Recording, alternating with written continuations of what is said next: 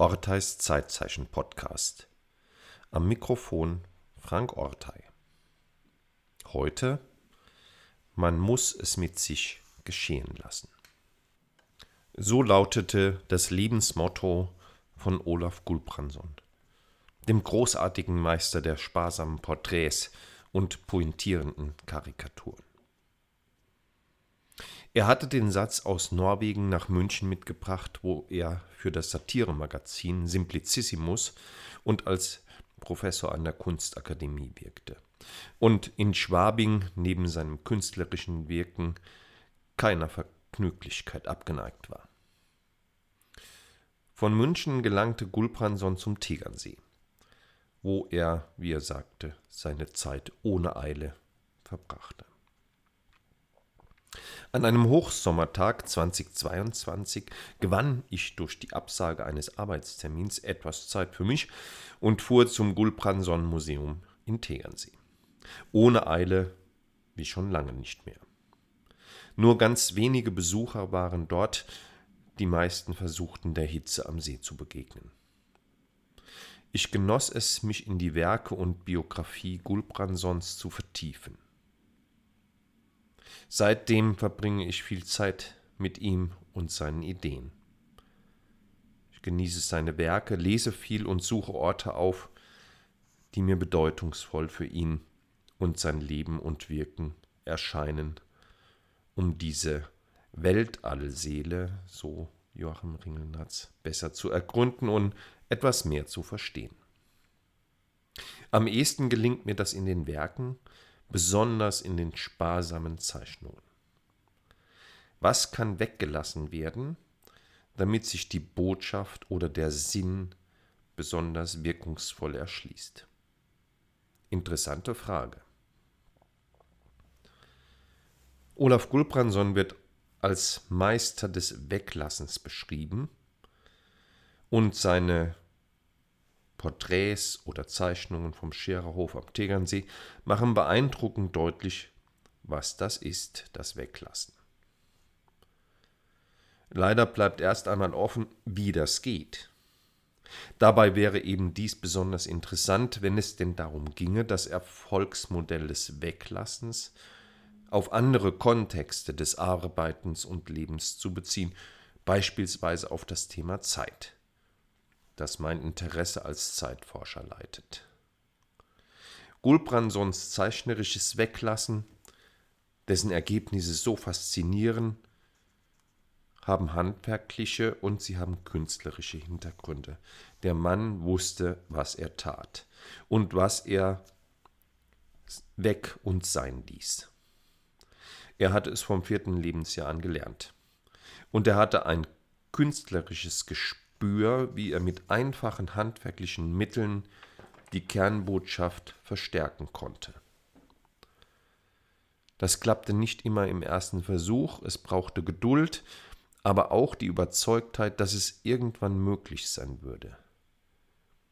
Nach ungezählten Versuchen ist die Zeichnung fertig. Kein Zweifel mehr.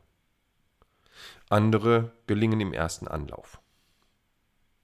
Das wäre denn auch eine erste Botschaft im Hinblick auf den hier in den Blick genommenen möglichen Transfer auf den Umgang mit der Zeit. Manches gelingt gleich, anderes braucht seine Zeit, um fertig zu werden und um gut und stimmig zu gelingen. Was kann hilfreich sein, um das Erfolgsmodell der großartigen Gulbranson-Karikaturen auf den Umgang mit Zeit zu übertragen. Der Rahmen. Viele Werke von Olaf G. haben einen klaren äußeren Rahmen, wie sich beispielsweise an einigen seiner Illustrationen von Ludwig Thomas Lausbubengeschichten aus dem Jahr 1905 zeigen lässt. Der Rahmen gehört dabei zum Werk. Er rahmt dabei auch das, was in den Köpfen der Betrachterinnen innerhalb der Begrenzungen entstehen kann und soll. Und manchmal ermöglicht eben auch das bloße Vorhandensein eines Rahmens beziehungsweise auch bereits seine Andeutung ein darüber hinausdenken. Ein Rahmen grenzt ab. Was gehört hinein, was dazu und was nicht. Das ist die nicht nur künstlerische Bedeutung des Rahmens. Oft hat Gulbranson innerhalb des Rahmens nur ganz wenige Striche platziert, beispielsweise das hässliche junge Entlein in der Illustration von Andersens Märchen. Rahmen, Horizontlinie, Schilf, Ente. Durch den Rahmen hat er die Wirksamkeit dieser sparsamen Striche verstärkt. Wenn wir uns zeitlich in den Blick nehmen, dann ist der Rahmen hilfreich, weil er abgrenzt, was betrachtet wird und was nicht. Und er ist auch deshalb hilfreich, weil das, was innerhalb des Rahmens betrachtet wird, seine Wirksamkeit entfalten kann. Mal mehr, mal weniger. Tendenz, je weniger, desto mehr. In einem vollgestopften Rahmen fällt es schwer, sich auszukennen. Der sparsam gesetzte und klare Strich allerdings, der wirkt. Auch unsere Zeitwahrnehmung und unser Zeiterleben profitieren von dem, was wir in einen klaren Rahmen stellen. Günstigstenfalls verstärkt ein klarer Rahmen die erwünschte Wirkung.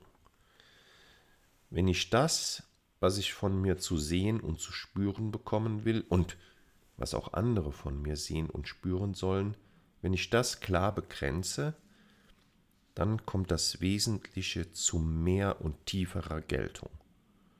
Und so kann sie denn entstehen. Die Schönheit des hässlichen Entleins. Die weiße Fläche.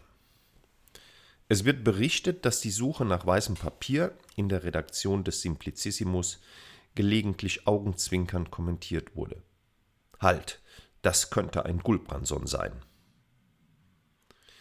Die Leere der Fläche bewusst und künstlerisch zu nutzen, brauchte Mut. Das Publikum hatte damals andere Sehgewohnheiten. Es sah gerne Darstellungen in Hülle und Fülle, was an die heutigen Bilderfluten bei Instagram und Co denken lässt. Die Kernbotschaft verschwindet dabei allerdings häufig, geht unter in der Masse und in den vielen Details. Wozu aber werden sie gebraucht? Womöglich um zu zeigen, was der Künstler, die Künstlerin so alles drauf hat, wozu sie oder er in der Lage ist. Sollte es allerdings tatsächlich um eine Botschaft, um die möglichst wirkungsvolle Vermittlung eines Inhalts gehen, dann ist Reduktionismus angesagt. Es geht dann nur darum, was weggelassen werden kann, um die beabsichtigte Wirkung zu verstärken. Und dann entsteht Fläche, die wirkt. Ähnlich ist es mit der Zeit. Wenn das Überflüssige weggelassen wird, dann entsteht die Wirkung des Wesentlichen und es entsteht eine neue leere Fläche. Wenn ich Zeitwohlstand will oder erfüllende, entspannte Zeiten, was kann ich dann weglassen, damit ich genau das zu sehen und zu spüren bekomme, was ich will und was ich brauche. Wenn das gelingt, dann entsteht eine neue Offenheit. Das ist schon mal ganz schön viel in diesen für viele bestens befüllten und überfüllten Zeiten. Eine neue, leere, weiße Zeitfläche die einlädt, sich in ihr niederzulassen und sich, wie Olaf Gulbranson, im Gras zu recken. Der klare Strich. Auf den Strich kommt es an. Ich habe alles auf den nackten Strich abgestimmt. So Gulbranson selbst. Auch Zeichnungen sind Rekonstruktionen der Wirklichkeit, die Betrachterinnen günstigstenfalls zu neuen, zu eigenen Konstruktionen anregen. Die Besonderheit der Gulbrandsonschen Karikatur besteht darin, dass sie eine Tiefe vom gezeichneten Objekt zeigt, die dessen haptische Wirklichkeit nicht hergibt und die es nur durch die Zeichnung gewinnt. In diesem Sinne hat Olaf Gulbrandsson seine Porträtierten gut aussehen lassen. Das zu verwirklichen ist neben den handwerklichen und künstlerischen Voraussetzungen wohl nur dann möglich, wenn der Schaffende in besonders zugewandter Weise tätig wird. In Liebe zur Welt und zu den Menschen. Olaf G. hatte als Nordländer und Sonnenmensch ein entspanntes Gefühl der Natürlichkeit, das sich in dem zeigt, was seine Arbeiten sichtbar machen. Sie wirken natürlicher als die Natur, menschlicher als der Mensch, haben Tiefsinn und Humor, so dass sich für, Zitat, den Betrachter Mensch und Welt in der Zeichnung in einer besonders beglückenden, erheiternden Weise erhellen, so Gerd Holzheimer. Dabei geht es nicht darum, die Wirklichkeiten zu überzeichnen, zu überhöhen oder zu übertreiben, sondern darum, ihrer Darstellung eine Seele und eine Tiefe zum Kern hinzugeben. Also keine wilden Grimassen, sondern ein klarer Strich, der alles zeigt und noch viel mehr. Die Haltung des Künstlers und die liebende, natürliche und erheiternde Weltsicht sind die Erfolgsinsignien so gedachter und so gemachter Kunst. Diese Gulbrandsonschen Haltungsnoten gelten auch für das, was wir mit unserer Zeit so anstellen. Wenn wir ihr mit Zuwendung, mit Liebe, mit Heiterkeit begegnen und sie als geschätzte Freundin mit klarem Strich gestalterisch für uns und für andere in Form bringen, dann lassen wir sie gut aussehen. So wie Olaf G. es auch gemacht hat mit den von ihm porträtierten. Sie schauten dann besser aus, was diese übrigens nicht immer teilten. Jedenfalls verhält es sich mit der Zeit ähnlich. Wie, also mit welcher Haltung wir der Wirklichkeit begegnen, so können wir sie darstellen, ordnen und gestalten. Und dann schaut die Zeit, wie wir sie uns in ihrer Natürlichkeit und Freundlichkeit vorstellen, immer besser aus. Mit solch klarem Strich wird es leicht mit der Zeit. Aber ja, das Leichteste ist oft das Schwerste. Die Farbe. Gelegentlich kommt Farbe in das künstlerische Ausdrucksspiel Gulbrandsons. Oft gibt es nur den klaren Strich und die weiße Fläche, manchmal aber auch Hervorhebungen von Details durch kräftige Farben und manchmal gibt es den ganzen Farbkasten. Kommt drauf an eben, das ist die Kunst. Eine Entscheidung, was das Objekt und seine Darstellung braucht, um die beabsichtigte Wirkung wahrscheinlicher zu machen. Diese gestalterische Entscheidung ist komplex. Ähnlich wie bei Zeitentscheidungen in einem fiktiven persönlichen Zeitbildnis, zum Beispiel einer zeitlichen Landschaft. Es geht nicht darum, dem Werk einen Klecks Farbe zu verpassen, damit es irgendwie schick und auffällig wirkt. Eher geht es um unterstützende, hervorhebende, kontrastierende oder pointierende Kolorierungen oft eher sparsam, denn zu viel Farbe kann vom Wesentlichen ablenken oder die Kernbotschaft überlagernd irritieren. Die Transferperspektive der Zeit hin und wieder die Farbe geben, die sie braucht, wenn sie sie braucht. Das kann klärend, überraschend, lebendig wirken. Oft reicht aber auch der einfache, klare Strich. Wer will, entwerfe für die eigene Zeitlandschaft mal ein Bildnis. Intuitiv und nicht verkopft und natürlich auf einem anderen Niveau wie das der geniale Künstler Gulbranson gekonnt hätte. Mit Farbe, wenn es denn nötig sein sollte. Manchmal kann das ganz erhellend sein. Im Schatten des Geschehenlassens. Naja, Künstlerinnen haben es ja gut. Die können schließlich machen, was sie wollen. So mag die ein oder der andere einbinden. Diese Vereinfachung trifft auf Olaf Gulbrandsson wie auch für andere Künstlerinnen nicht zu. Olaf G. musste sein Brot mit vielen Auftragsarbeiten für die Satirezeitschrift Simplicissimus verdienen.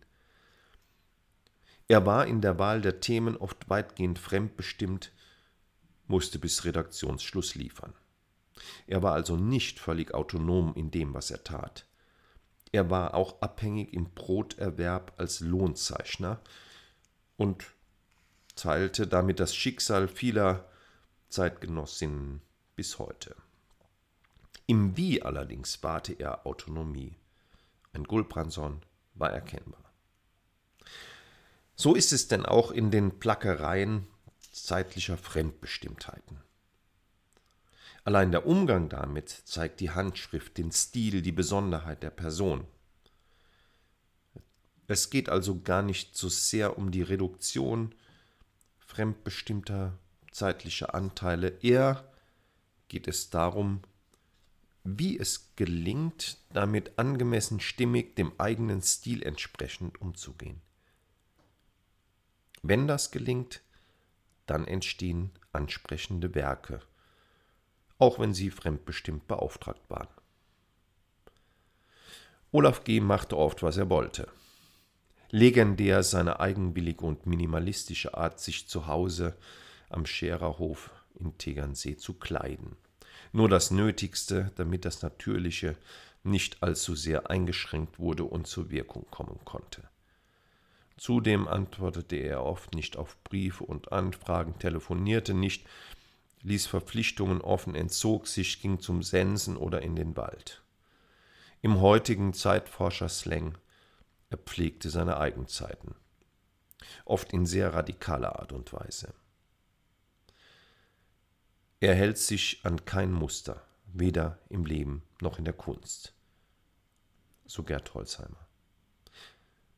Er lässt vieles geschehen und integriert es in seine Normalität.